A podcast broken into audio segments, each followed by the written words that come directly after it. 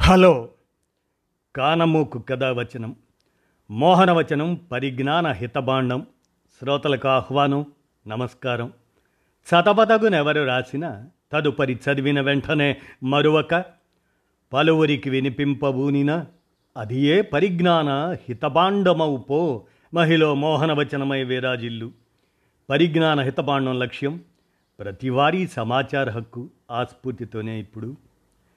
నాస్తిక సమాజ హితాభిలాషి జయగోపాల్ వారు ఫిబ్రవరి ఏడు నిన్న నిన్నటి రోజున మరణించారు. వారికి నివాళులను అర్పిస్తూ మీ కానమోకు కథ వచ్చిన శ్రోతలకు మీ కానమోకు స్వరంలో జయగోపాల్ జీవిత విశేషాలను ఇప్పుడు వినిపిస్తాను. వినండి. నాస్తిక సమాజ హితాభిలాషి జయగోపాల్కు జోహార్లు. రోగులు ఎక్కడ ఉంటే అక్కడ ఒక డాక్టర్ అవసరం. మూఢనమ్మకాలు అసమానతలు ఎక్కడ ఉంటే అక్కడ ఒక నాస్తికుడు అవసరం అని పేర్కొన్న మహనీయుడు డాక్టర్ జయగోపాల్ వారి మరణం తీవ్రని తీవ్ర లోటు నాస్తిక సమాజానికి వారికి నివాళులతో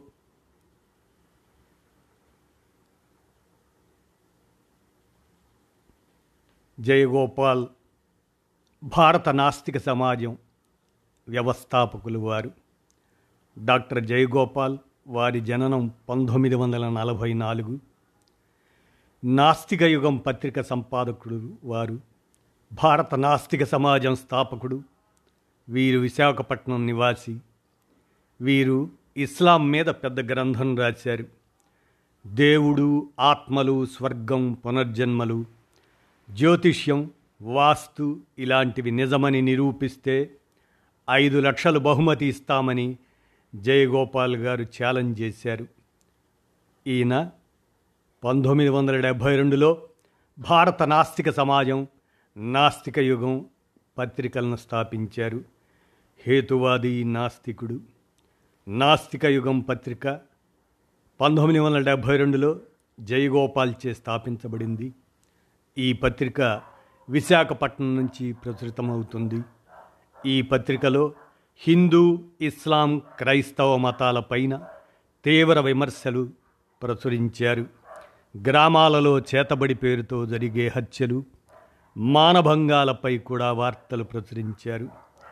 క్రైస్తవం బానిసత్వం అంటూ పంతొమ్మిది వందల ఎనభై మూడులో కుల నిర్మూలన పంతొమ్మిది వందల ఎనభై మూడులోనే మహాత్ములంటే పంతొమ్మిది వందల ఎనభై ఐదు భయమే బాణామతి పంతొమ్మిది వందల తొంభై ఒకటి పెరియార్ ఈవీఆర్ జీవితం పంతొమ్మిది వందల తొంభై రెండు వీరి రచనలుగా ప్రశస్తమైనటువంటివి.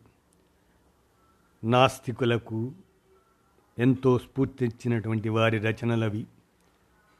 భారత నాస్తిక సమాజం వారు మతతత్వానికి వ్యతిరేకంగా సభలు పెట్టారు. మతతత్వ సంస్థలకు వ్యతిరేకంగా పాటలు కూడా సంకలనం చేశారు.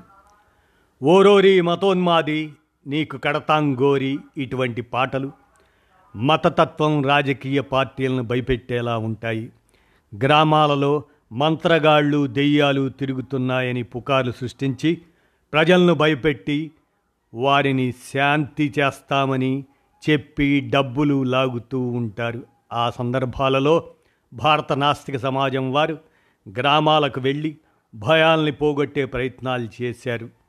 భారత నాస్తిక సమాజం ఆధ్వర్యంలో జయగోపాల్ విశాఖపట్నంలో గుడ్డు మాంసం పంది మాంసం అలాంటి విందులను నిర్వహించారు.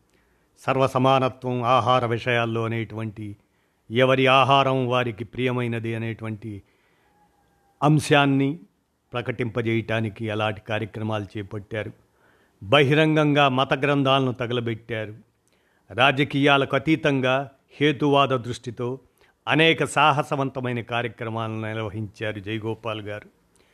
దేవుడు ఆత్మలు స్వర్గం పునర్జన్మలు జ్యోతిష్యం వాస్తు ఇలాంటివి నిజమని నిరూపిస్తే ఐదు లక్షల రూపాయలు బహుమతి ఇస్తామని జయగోపాల్ గారు ఛాలెంజ్ చేశారు. దానిని ఎదుర్కొన్న వారు ఇంతవరకు లేరు.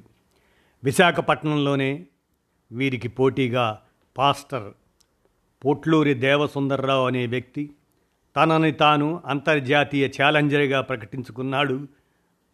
అతను బైబుల్ ఓపెన్ యూనివర్సిటీ నిర్వాహకుడు.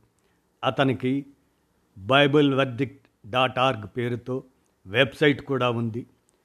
భూమి తలక్రిందులు అనే పేరుతో పత్రిక కూడా ఉంది. విశాఖపట్నంలోని గోడల మీద బోర్డుల మీద పెయింటింగ్లు వేయించి తాను ప్రపంచంలో ఎవరినైనా ఛాలెంజ్ చేయగలనని ప్రకటించుకుంటున్నాడు. డాక్టర్ విన్సీ కోడ్ విషయంలో కూడా సుందర్రావు సవాలు విసిరాడు. ఆ సవాల్ని అంగీకరిస్తూ జయగోపాల్ అతన్ని బహిరంగ చర్చకు రమ్మన్నాడు. క్రైస్తవులు తొక్కిపెట్టిన ఫిలిప్ సువార్త గురించి జయగోపాల్ ప్రస్తావిస్తారనే భయంతో అతను జయగోపాల్ పిలిచిన వేదికకు రాలేదు. క్రైస్తవ మతవాదులని సవాల్ చేస్తూ జయగోపాల్ క్రీస్తు చారిత్రక పురుషుడా అనే టైటిల్తో గ్రంథం కూడా రాశారు. అలాంటి మహనీయుడు నాస్తిక సమాజ హితాభిలాషి జయగోపాల్ వారి మరణం పట్ల మీ కానమోకు కథావచన శ్రోతలకు మీ కానమోకు స్వరంలో ఒక నాస్తికుడిగా వారికి జోహార్లు అర్పిస్తూ నివాళులు అర్పిస్తూ కానమూకు కథావచన శ్రోతలకు వినిపించాను వారి జీవిత విశేషాలను. విన్నారుగా? ధన్యవాదాలు. హలో! కానమూకు కథావచనం మోహనవచనం పరిజ్ఞాన హితబాండం శ్రోతలకు ఆహ్వానం నమస్కారం. చదవతగునెవరు రాసిన తదుపరి చదివిన వెంటనే మరువక పలువురికి వినిపింపబూనినా అది ఏ పరిజ్ఞాన హితబాండమవు పో మహిళ మోహనవచనమై విరాజిల్లు. పరిజ్ఞాన హితబాండం లక్ష్యం ప్రతివారీ సమాచార హక్కు ఆస్ఫూర్తితోనే ఇప్పుడు. డి. భారతీదేవి విరచిత అంశంగా ముద్దుకృష్ణ నూట ఇరవై ఐదవ జయంతి స్మృతి అంశాన్ని ఇప్పుడు మీ కానమోకు కథావచన శ్రోతలకు మీ కానమోకు స్వరంలో వినిపిస్తాను వినండి. ముద్దు కృష్ణ నూట ఇరవై ఐదవ జయంతి స్మృతి. వినండి. ప్రముఖ పాత్రికేయుడు విలక్షణ రచయిత సామినేని ముద్దుకృష్ణ నూట ఇరవై ఐదవ జయంతి నేడు. తన తరం రచయితలకు తలలో నాలుకలా మెలిగారు ఆయన. ఆయన రాసిన కవితలు నవ్యత్వం ఉట్టిపడే రచనలుగా సమకాలీన సాహితీ ప్రపంచం గుర్తింపు పొందాయి. తాను సంకలనం చేసిన గ్రంథాన్ని ఆనాటి నవీన కవితా ధోరణులకు గమ్యస్థానంగా నిలిపారు ఆయన. వైతాళికులు కవితా సంపుటి సంకలనకర్తగా జ్వాల పత్రిక సంపాదకుడిగా ప్రశస్తి గడించిన ముద్దుకృష్ణ నాటికల రచనలోనూ నూతన ప్రయోగాలు చేశారు. సామినేని వారిది రాజమహేంద్రవరం. అక్కడ సాహిత్య సంస్కారం గల కుటుంబం. ముద్దుకృష్ణ ముత్తాత గారు సామినేని ముద్దు నరసింహం. వాడుక భాషలో గ్రంథరచన చేసిన తొలి అభ్యుదయ రచయిత ఆయన. ఆయన వెలువరించిన వ్యాస సంపుటి హితసూచని అనే దాన్ని తెలుగులో తొలి వ్యాస సంపుటిగా విమర్శకులు పరిగణిస్తున్నారు. ఈ వ్యాసాల్లోని వారి భావ చైతన్యం కందుకూరి వారిని ప్రభావితం చేసిందని చెబుతారు. ఇటువంటి కుటుంబ నేపథ్యం గల ముద్దుకృష్ణ పద్దెనిమిది వందల తొంభై తొమ్మిది ఫిబ్రవరి ఏడున పాపమ్మ ముద్దు నరసింహం దంపతులకు జన్మించారు. తండ్రి దగ్గర ప్రాచీన కావ్య ప్రబంధాలు అధ్యయనం చేశారు. పాఠశాల విద్యార్థిగా ఉన్నప్పుడే షేక్స్పియర్ నాటకాల్లోని పాత్రలు పోషించేవారు. కాకినాడ కళాశాలలో రఘుపతి వెంకటరత్నం నాయుడు గారికి శిష్యుడయ్యారు. అప్పుడే గుడిపాటి వెంకటాచలం దేవులపల్లి వెంకటకృష్ణ శాస్త్రి మిత్రులయ్యారు. తరువాత రాజమహేంద్రవరంలోనే చదువు కొనసాగించి పట్టభద్రులయ్యారు. అనంతరం మద్రాసులో తిరువనంతపురంలో న్యాయశాస్త్రం అభ్యసించారు. తిరువనంతపురంలో ప్రసిద్ధ సాహితీవేత్త వల్లదోళ్ వారి పరిచయం. వీరికి ముద్దుకృష్ణకు సాహిత్య జ్ఞాన సరిహద్దులు విస్తరింపజేశాయి. హరీంద్రనాథ్ చట్టోపాధ్యాయ వారి సహచర్యంతో ఆంధ్రదేశమంతటా పర్యటించి ఆంగ్ల నాటకాల్లో నటించేవారు. పంతొమ్మిది వందల ముప్పై మూడులో విజయవాడలో జ్వాల అనే పత్రికను నెలకొల్పారు. తొలి సంచిక సంపాదకీయంలో ముద్దుకృష్ణ ఇలా రాశారు. ప్రపంచం జీవితం తెరచిన పుస్తకంలా ఉండాలి. యువకులు ఉద్రేకంతో సాహసంతో ఏది రాసినా పత్రికలో ప్రచురిస్తాను. ఉన్నది ఉన్నట్లుగా అంగీకరించి నిర్జీవంగా తుప్పు పట్టడం కన్నా నష్టం కలిగినప్పటికీ సాహసోపేతమైన జీవితం గడపటం ఉత్తమం అని వారు పేర్కొన్నారు. జ్వాల పత్రికలో ముద్దు కృష్ణ చాలా సాహస ప్రయోగాలు చేశారు. చలం హరిశ్చంద్ర నాటకం శ్రీశ్రీ మరో ప్రపంచం తల్లావర్జుల నీలకంఠం కథలు ఇంకా కృష్ణశాస్త్రి నారాయణబాబు విశ్వనాథ మల్లాది రామకృష్ణ శాస్త్రి మొదలైన వారి రచనలు ప్రచురించారు ఆ జ్వాల పత్రికలో గురజాడ అసంపూర్ణ నాటకం కొండుభట్టియ్యం. ఆ కొండుభట్టియ్యంను జ్వాలలోనే ధారావాహికంగా వేశారు. జ్వాల వెలువడుతున్న రోజుల్లోనే వైతాళికులు అనే సంకలనం పంతొమ్మిది వందల ముప్పై నాలుగులో వెలువరించారు. ఇందులో నూట డెబ్భై కవితలు చోటు చేసుకున్నాయి. ఆధునిక కవితా సంకలనాలకు అది మార్గదర్శకంగా నిలిచింది. నాటక ప్రదర్శనానుభవంతో ఎనిమిది నాటకాలు రచించి సృజనాత్మక రంగంలోనూ కొత్త దారి తొక్కారు. ఆధునిక దృక్పథంతో పురాణ పాత్రలను విమర్శిస్తూ చలం మార్గంలో రాసిన అశోకం అనే నాటిక సంచలనంగా మారింది. మూడు రంగాల అనార్కలి ఆ నాటికలో మొగలాయి దర్పం సువ్యక్తమైంది. స్త్రీలపై అపవాదులు వేసే పురుషులకు గుణపాఠం అపవాదు అనే సాంఘిక నాటకం రాశారు. అలాగనే గర్భనిరోధం సుఖవ్యాధులు వంటి విషయాలపై అవగాహన కలిగించేందుకు దాంపత్య దీపిక అన్న గ్రంథం రాశారు. ఆయన ముప్పై కవితలు రాసి త్రింశతి పేరుతో అచ్చువేయాలని అనుకున్నప్పటికీ అశ్రద్ధ వల్ల అవి కనుమరుగైపోయాయి. కాయండి యువకులు కాయండి భుజములు కష్టంగా ఉంటుంది కానీ తప్పదు మనకు అనేటువంటి ఆయన కవితలు. జ్వాల సంచికల్లో కనిపిస్తాయి. పక్షిరాజా ఫిలిం స్టూడియో అధినేత శ్రీరాముల నాయుడు సుందర్లాల్ నహతాల చలనచిత్రాలకు రచయితగా పనిచేసిన అందులో ఇమడలేకపోయారు ముద్దుకృష్ణ. మీ సాహిత్య స్మృతుల్ని ఎందుకు గ్రంథస్థం చెయ్యరు అని తుమ్మల వెంకటరామయ్య అడిగితే నిజం చెబితే నిష్ఠూరం. ఎందుకు లేనిపోని తగాదాలు? మనకు కావలసింది రచయితల జీవితాలు కాదు వారి రచనలు అని జవాబు ఇచ్చారట ముద్దుకృష్ణ. ఎంతోమంది రచయితలకు ముద్దుకృష్ణ స్నేహితుడే. అయినప్పటికీ జీవితం చరమదశలో వారు ఎవరు దగ్గర లేకుండానే ఆయన పంతొమ్మిది వందల డెబ్భై రెండు ఫిబ్రవరి ఆరున మద్రాసులోని ఆసుపత్రిలో మరణించారు. ముద్దుకృష్ణను తలుచుకుంటే ఎందుకో ధీర సమీరంలో గాలిపటం వాన నీటిలో ప్రయాణిస్తున్న కాగితం పడవ జ్ఞాపకం వస్తాయి అని.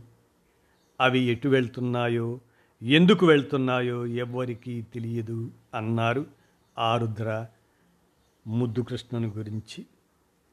ఇదండి ముద్దుకృష్ణ నూట ఇరవై ఐదవ జయంతి స్మృతిగా డి భారతీదేవి విరచించినటువంటి ఈ అంశాన్ని మీ కానమోకు కథ వచ్చిన శ్రోతలకు మీ కానమోకు స్వరంలో వినిపించాను. విన్నారుగా? ధన్యవాదాలు. హలో. కానమోకు కథావచనం మోహనవచనం పరిజ్ఞాన హితబాండం శ్రోతలకు ఆహ్వానం నమస్కారం. చదవదగునెవరు రాసిన తదుపరి చదివిన వెంటనే మరువక పలువురికి వినిపింపబూనిన అది ఏ పరిజ్ఞాన హితబాండమవు మహిళ మోహనవచనమై విరాజిల్లు. పరిజ్ఞాన హితబాండం లక్ష్యం. ప్రతివారీ సమాచార హక్కు ఆస్ఫూర్తితోనే ఇప్పుడు. చెలసాని వెంకటరామారావు విరచిత అంశం.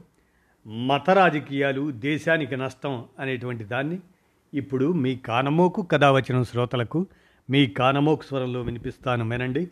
మత రాజకీయాలు దేశానికి నష్టం. చెలసాని వెంకటరామారావు విరచితం. ఇక వినండి. భారత రాజ్యాంగం దేశాన్ని లౌకిక ప్రజాస్వామ్య రాజ్యంగా పేర్కొంది. జాతి ఐక్యతను అఖండతను సౌభ్రాతృత్వాన్ని పెంపొందించాలని పేర్కొంది. లౌకిక రాజ్యం అంటే రాజ్యానికి ఎటువంటి మతం ఉండదు. అన్ని మతాలను సమానంగా ఆదరించాలి. ప్రభుత్వం అన్ని మతాల పట్ల తటస్థత నిష్పాక్షికత కలిగి ఉండాలి.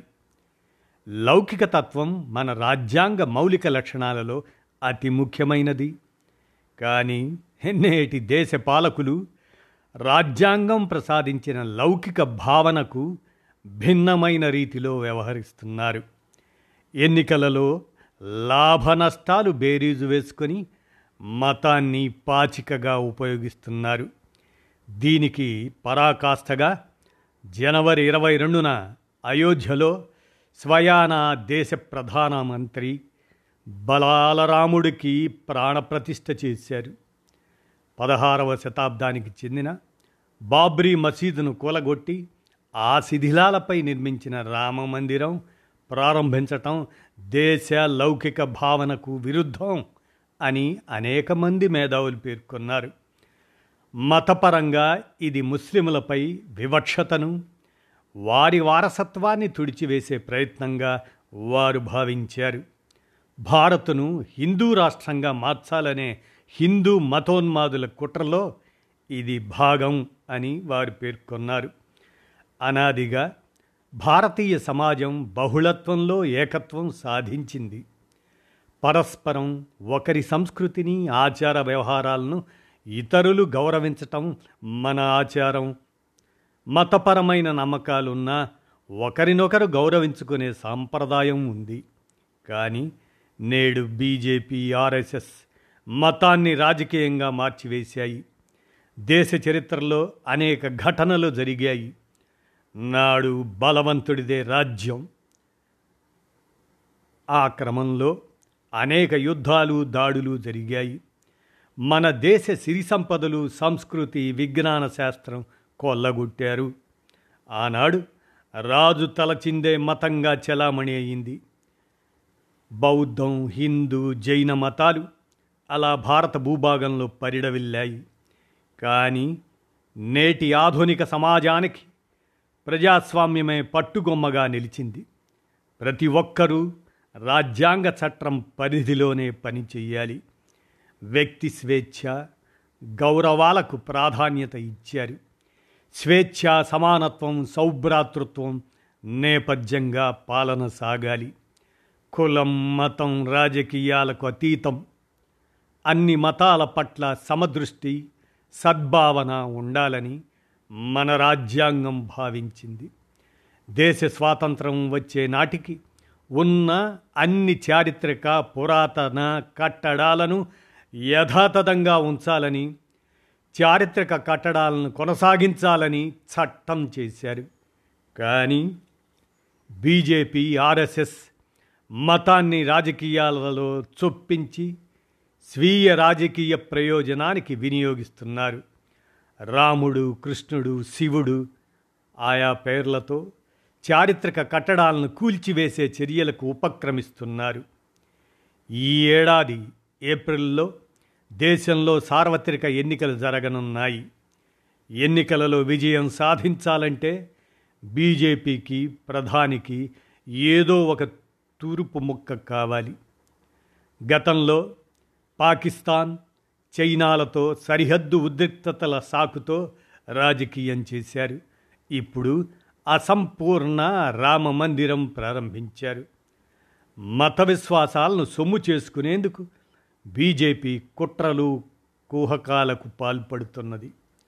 అసంపూర్ణ రామ మందిర ప్రారంభం కూడదు అని మతాన్ని రాజకీయాలతో మిళితం చేయవద్దని పూరి శృంగేరి ద్వారక బదరి తదితర శంకర పీఠాలకు చెందిన చతుర్మఠాల స్వామీజీలు విజ్ఞప్తి చేసిన ప్రధాని ఆర్ఎస్ఎస్ లక్ష్యపెట్టలేదు.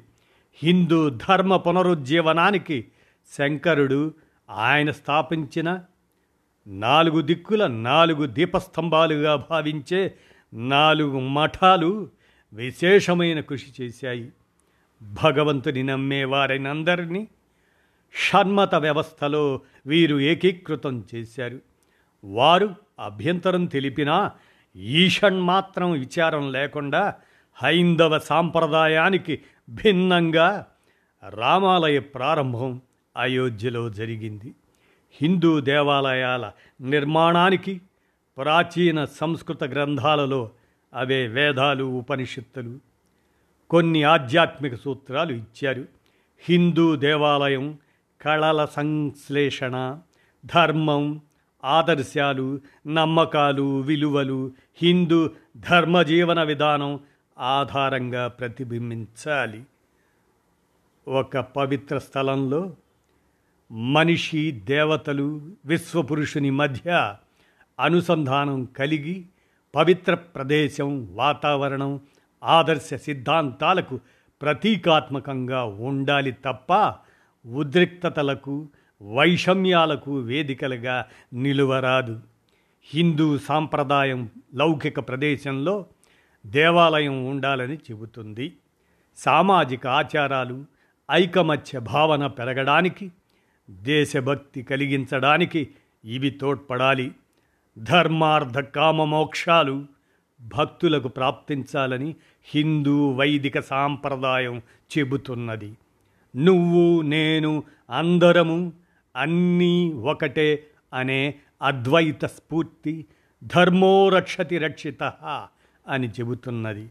కానీ మసీదును కూల్చి మానవతను చంపి ఆలయాన్ని నిర్మించమని ఏ శాస్త్రం చెప్పలేదు. ఏ ధర్మం దీనిని ఆచరించదు. హిందూ సనాతన ధర్మం దాని ప్రకారం యజ్ఞం నిర్వహించినా యాగం నిర్వహించినా ఆయా కార్యక్రమాలలో సతీ సమేతంగా పాల్గొనాలని శాస్త్రం చెబుతున్నది. సీతను అడవులలో వదిలి వచ్చిన తరువాత శ్రీరాముడు యాగం చేయవలసి వస్తే బంగారు సీత బొమ్మను పక్కన ఉంచుకొని కార్యక్రమం నిర్వహించినట్టుగా రామాయణ గాథ చెబుతున్నది. వైదిక సంప్రదాయం ప్రకారం బ్రాహ్మణులు తప్ప ఇతర వర్ణాలకు చెందిన వారు గర్భగుడిలో ప్రవేశానికి అనర్హులు. కానీ అయోధ్యలో ఈ సాంప్రదాయాన్ని పాటించలేదు. ఒకప్పుడు శూద్రులకు ఆలయ ప్రవేశం నిషిద్ధం. ఆధునిక ప్రజాస్వామిక యుగంలో అందరికీ ప్రవేశం కల్పిస్తున్నప్పటికీ ఒక శూద్రుడు ఆలయం ప్రారంభించటం ఆర్ష సాంప్రదాయం అనుమతిస్తుందా అనేది ఒక ప్రశ్న.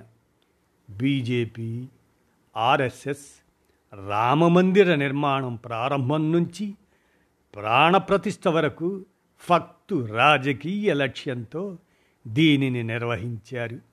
పూర్తి కాని ఆలయానికి ప్రాణప్రతిష్ఠ తప్పు అని తెలిసినా స్వీయ రాజకీయ ప్రయోజనాల కోసం రామమందిరాన్ని శ్రీరామనవమి ముహూర్తం ఉన్నా దానిని కాదని జనవరి ఇరవై రెండునే ప్రారంభించారు. పంతొమ్మిది వందల తొంభై రెండులో బాబ్రీ మసీదును కూలగొట్టిన కరసేవకులను వెతికి వెతికి తీసుకువచ్చి ఈ సందర్భంగా సన్మానించటం రాజకీయం కాక ఏమవుతుంది?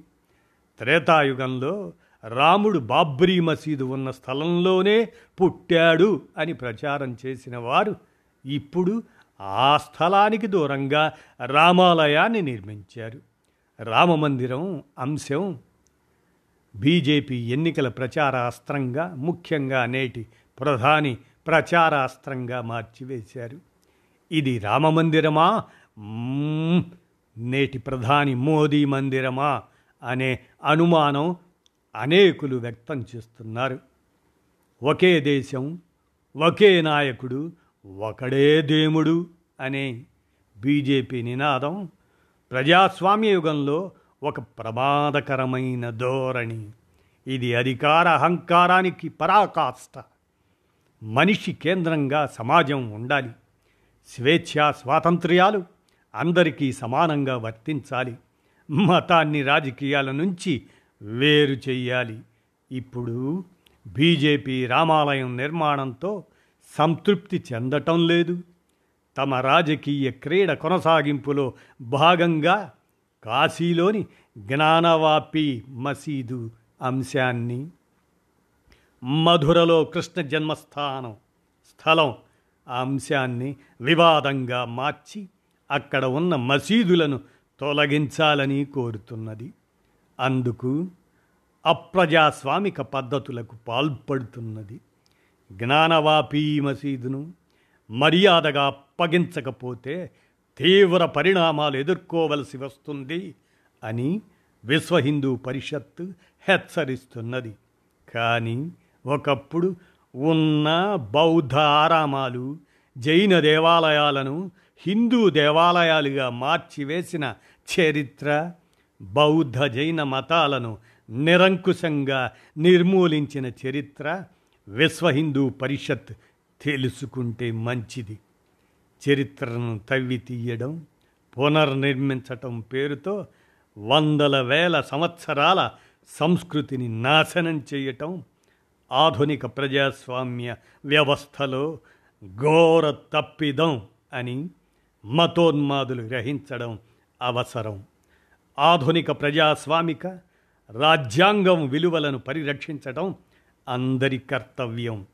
మత రాజకీయాలు దేశానికి అప్రతిష్ట కలిగిస్తాయని అన్ని రాజకీయ పక్షాలు గ్రహిస్తే దేశానికి క్షేమం అంటూ చెలసాని వెంకటరామారావు వీరు సిపిఐ రాష్ట్ర సమితి సభ్యులు. వీరు విరచించిన ఈ అంశం మత రాజకీయాలు దేశానికి నష్టం అనేటువంటి దాన్ని మీ కానమోకు కథావచనం శ్రోతలకు మీ కానమోకు స్వరంలో వినిపించాను. విన్నారుగా? ధన్యవాదాలు.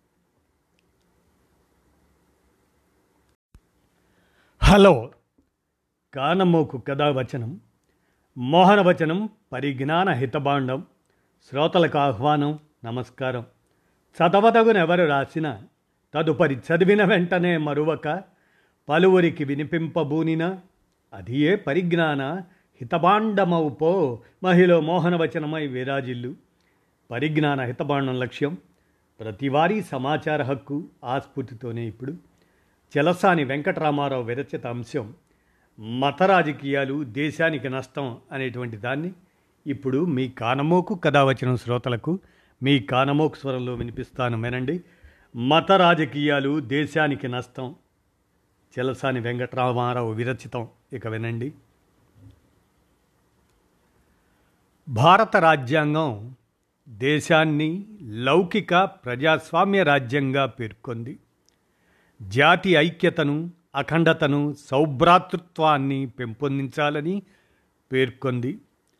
లౌకిక రాజ్యం అంటే రాజ్యానికి ఎటువంటి మతం ఉండదు. అన్ని మతాలను సమానంగా ఆదరించాలి. ప్రభుత్వం అన్ని మతాల పట్ల తటస్థత నిష్పాక్షికత కలిగి ఉండాలి. లౌకిక తత్వం మన రాజ్యాంగ మౌలిక లక్షణాలలో అతి ముఖ్యమైనది. కానీ నేటి దేశ పాలకులు రాజ్యాంగం ప్రసాదించిన లౌకిక భావనకు భిన్నమైన రీతిలో వ్యవహరిస్తున్నారు. ఎన్నికలలో లాభ నష్టాలు బేరీజు వేసుకొని మతాన్ని పాచికగా ఉపయోగిస్తున్నారు. దీనికి పరాకాష్ఠగా జనవరి ఇరవై రెండున అయోధ్యలో స్వయాన దేశ ప్రధానమంత్రి బలాలరాముడికి ప్రాణప్రతిష్ఠ చేశారు. పదహారవ శతాబ్దానికి చెందిన బాబ్రీ మసీదును కూలగొట్టి ఆ శిథిలాలపై నిర్మించిన రామ మందిరం ప్రారంభించటం దేశ లౌకిక భావనకు విరుద్ధం అని అనేక మంది మేధావులు పేర్కొన్నారు. మతపరంగా ఇది ముస్లిములపై వివక్షతను వారి వారసత్వాన్ని తుడిచివేసే ప్రయత్నంగా వారు భావించారు. భారత్ను హిందూ రాష్ట్రంగా మార్చాలనే హిందూ మతోన్మాదుల కుట్రలో ఇది భాగం అని వారు పేర్కొన్నారు. అనాదిగా భారతీయ సమాజం బహుళత్వంలో ఏకత్వం సాధించింది. పరస్పరం ఒకరి సంస్కృతిని ఆచార వ్యవహారాలను ఇతరులు గౌరవించటం మన ఆచారం. మతపరమైన నమ్మకాలున్నా ఒకరినొకరు గౌరవించుకునే సాంప్రదాయం ఉంది. కానీ నేడు బీజేపీ ఆర్ఎస్ఎస్ మతాన్ని రాజకీయంగా మార్చివేశాయి. దేశ చరిత్రలో అనేక ఘటనలు జరిగాయి. నాడు బలవంతుడిదే రాజ్యం. ఆ క్రమంలో అనేక యుద్ధాలు దాడులు జరిగాయి. మన దేశ సిరి సంపదలు సంస్కృతి విజ్ఞాన శాస్త్రం కొల్లగొట్టారు. ఆనాడు రాజు తలచిందే మతంగా చెలామణి అయింది. బౌద్ధం హిందూ జైన మతాలు అలా భారత భూభాగంలో పరిడవిల్లాయి. కానీ నేటి ఆధునిక సమాజానికి ప్రజాస్వామ్యమే పట్టుగొమ్మగా నిలిచింది. ప్రతి ఒక్కరూ రాజ్యాంగ చట్టం పరిధిలోనే పనిచేయాలి వ్యక్తి స్వేచ్ఛ గౌరవాలకు ప్రాధాన్యత ఇచ్చారు. స్వేచ్ఛ సమానత్వం సౌభ్రాతృత్వం నేపథ్యంగా పాలన సాగాలి. కులం మతం రాజకీయాలకు అతీతం. అన్ని మతాల పట్ల సమదృష్టి సద్భావన ఉండాలని మన రాజ్యాంగం భావించింది. దేశ స్వాతంత్రం వచ్చే నాటికి ఉన్న అన్ని చారిత్రక పురాతన కట్టడాలను యథాతథంగా ఉంచాలని చారిత్రక కట్టడాలను కొనసాగించాలని చట్టం చేశారు. కానీ బీజేపీ ఆర్ఎస్ఎస్ మతాన్ని రాజకీయాలలో చొప్పించి స్వీయ రాజకీయ ప్రయోజనానికి వినియోగిస్తున్నారు. రాముడు కృష్ణుడు శివుడు ఆయా పేర్లతో చారిత్రక కట్టడాలను కూల్చివేసే చర్యలకు ఉపక్రమిస్తున్నారు. ఈ ఏడాది ఏప్రిల్లో దేశంలో సార్వత్రిక ఎన్నికలు జరగనున్నాయి. ఎన్నికలలో విజయం సాధించాలంటే బీజేపీకి ప్రధానికి ఏదో ఒక తూర్పు ముక్క కావాలి. గతంలో పాకిస్తాన్ చైనాలతో సరిహద్దు ఉద్రిక్తతల సాకుతో రాజకీయం చేశారు. ఇప్పుడు అసంపూర్ణ రామ మందిరం ప్రారంభించారు. మత విశ్వాసాలను సొమ్ము చేసుకునేందుకు బీజేపీ కుట్రలు కుహకాలకు పాల్పడుతున్నది. అసంపూర్ణ రామ మందిర ప్రారంభం కూడదు అని మతాన్ని రాజకీయాలతో మిళితం చేయవద్దని పూరి శృంగేరి ద్వారక బదరి తదితర శంకర పీఠాలకు చెందిన చతుర్మఠాల స్వామీజీలు విజ్ఞప్తి చేసిన ప్రధాని ఆర్ఎస్ఎస్ లక్ష్యపెట్టలేదు. హిందూ ధర్మ పునరుజ్జీవనానికి శంకరుడు ఆయన స్థాపించిన నాలుగు దిక్కుల నాలుగు దీపస్తంభాలుగా భావించే నాలుగు మఠాలు విశేషమైన కృషి చేశాయి. భగవంతుని నమ్మే వారినందరినీ షణ్మత వ్యవస్థలో వీరు ఏకీకృతం చేశారు. వారు అభ్యంతరం తెలిపినా ఈషణ్ మాత్రం విచారం లేకుండా హైందవ సాంప్రదాయానికి భిన్నంగా రామాలయ ప్రారంభం అయోధ్యలో జరిగింది. హిందూ దేవాలయాల నిర్మాణానికి ప్రాచీన సంస్కృత గ్రంథాలలో అవే వేదాలు ఉపనిషత్తులు కొన్ని ఆధ్యాత్మిక సూత్రాలు ఇచ్చారు. హిందూ దేవాలయం కళల సంశ్లేషణ ధర్మం ఆదర్శాలు నమ్మకాలు విలువలు హిందూ ధర్మజీవన విధానం ఆధారంగా ప్రతిబింబించాలి. ఒక పవిత్ర స్థలంలో మనిషి దేవతలు విశ్వపురుషుని మధ్య అనుసంధానం కలిగి పవిత్ర ప్రదేశం వాతావరణం ఆదర్శ సిద్ధాంతాలకు ప్రతీకాత్మకంగా ఉండాలి తప్ప ఉద్రిక్తతలకు వైషమ్యాలకు వేదికలుగా నిలువరాదు. హిందూ సాంప్రదాయం లౌకిక ప్రదేశంలో దేవాలయం ఉండాలని చెబుతుంది.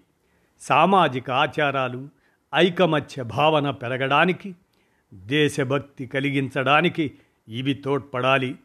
ధర్మార్థ కామ మోక్షాలు భక్తులకు ప్రాప్తించాలని హిందూ వైదిక సాంప్రదాయం చెబుతున్నది. నువ్వు నేను అందరము అన్నీ ఒకటే అనే అద్వైత స్ఫూర్తి ధర్మో రక్షతి రక్షిత అని చెబుతున్నది. కానీ మసీదును కూల్చి మానవతను చంపి ఆలయాన్ని నిర్మించమని ఏ శాస్త్రం చెప్పలేదు. ఏ ధర్మం దీనిని ఆచరించదు. హిందూ సనాతన ధర్మం దాని ప్రకారం యజ్ఞం నిర్వహించినా యాగం నిర్వహించినా ఆయా కార్యక్రమాలలో సతీ సమేతంగా పాల్గొనాలని శాస్త్రం చెబుతున్నది. సీతను అడవులలో వదిలి వచ్చిన తరువాత శ్రీరాముడు యాగం చేయవలసి వస్తే బంగారు సీత బొమ్మను పక్కన ఉంచుకొని కార్యక్రమం నిర్వహించినట్టుగా రామాయణ గాథ చెబుతున్నది. వైదిక సంప్రదాయం ప్రకారం బ్రాహ్మణులు తప్ప ఇతర వర్ణాలకు చెందిన వారు గర్భగుడిలో ప్రవేశానికి అనర్హులు. కానీ అయోధ్యలో ఈ సాంప్రదాయాన్ని పాటించలేదు. ఒకప్పుడు శూద్రులకు ఆలయ ప్రవేశం నిషిద్ధం. ఆధునిక ప్రజాస్వామిక యుగంలో అందరికీ ప్రవేశం కల్పిస్తున్నప్పటికీ ఒక శూద్రుడు ఆలయం ప్రారంభించటం ఆర్ష సాంప్రదాయం అనుమతిస్తుందా అనేది ఒక ప్రశ్న. బీజేపీ ఆర్ఎస్ఎస్ రామమందిర నిర్మాణం ప్రారంభం నుంచి ప్రాణప్రతిష్ఠ వరకు ఫక్తు రాజకీయ లక్ష్యంతో దీనిని నిర్వహించారు. పూర్తి కాని ఆలయానికి ప్రాణప్రతిష్ఠ తప్పు అని తెలిసినా స్వీయ రాజకీయ ప్రయోజనాల కోసం రామమందిరాన్ని శ్రీరామనవమి ముహూర్తం ఉన్నా దానిని కాదని జనవరి ఇరవై రెండునే ప్రారంభించారు. పంతొమ్మిది వందల తొంభై రెండులో బాబ్రీ మసీదును కూలగొట్టిన కరసేవకులను వెతికి వెతికి తీసుకువచ్చి ఈ సందర్భంగా సన్మానించటం రాజకీయం కాక ఏమవుతుంది? త్రేతాయుగంలో రాముడు బాబ్రీ మసీదు ఉన్న స్థలంలోనే పుట్టాడు అని ప్రచారం చేసిన వారు ఇప్పుడు ఆ స్థలానికి దూరంగా రామాలయాన్ని నిర్మించారు. రామమందిరం అంశం బీజేపీ ఎన్నికల ప్రచారాస్త్రంగా ముఖ్యంగా నేటి ప్రధాని ప్రచారాస్త్రంగా మార్చివేశారు. ఇది రామమందిరమా? నేటి ప్రధాని మోదీ మందిరమా? అనే అనుమానం అనేకులు వ్యక్తం చేస్తున్నారు. ఒకే దేశం ఒకే నాయకుడు ఒకడే దేముడు అనే బీజేపీ నినాదం ప్రజాస్వామ్య యుగంలో ఒక ప్రమాదకరమైన ధోరణి. ఇది అధికార అహంకారానికి పరాకాష్ట. మనిషి కేంద్రంగా సమాజం ఉండాలి. స్వేచ్ఛ స్వాతంత్ర్యాలు అందరికీ సమానంగా వర్తించాలి.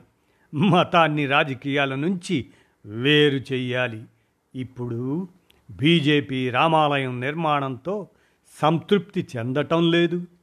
తమ రాజకీయ క్రీడ కొనసాగింపులో భాగంగా కాశీలోని జ్ఞానవాపి మసీదు అంశాన్ని మధురలో కృష్ణ జన్మస్థానం స్థలం అంశాన్ని వివాదంగా మార్చి అక్కడ ఉన్న మసీదులను తొలగించాలని కోరుతున్నది.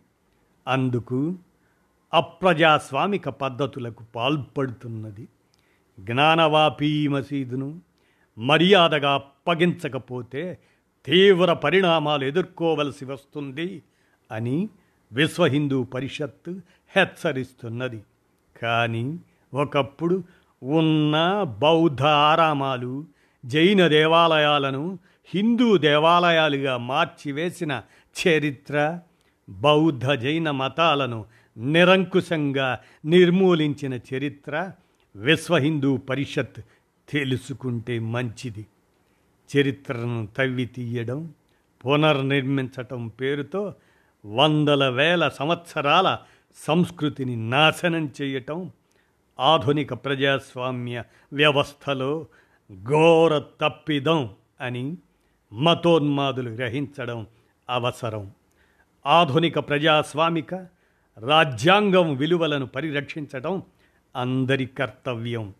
మత రాజకీయాలు దేశానికి అప్రతిష్ట కలిగిస్తాయని అన్ని రాజకీయ పక్షాలు గ్రహిస్తే దేశానికి క్షేమం అంటూ చెలసాని వెంకటరామారావు వీరు సిపిఐ రాష్ట్ర సమితి సభ్యులు వీరు విరచించిన ఈ అంశం. మత రాజకీయాలు దేశానికి నష్టం అనేటువంటి దాన్ని మీ కానమోకు కథావచనం శ్రోతలకు మీ కానమోకు స్వరంలో వినిపించాను. విన్నారుగా? ధన్యవాదాలు.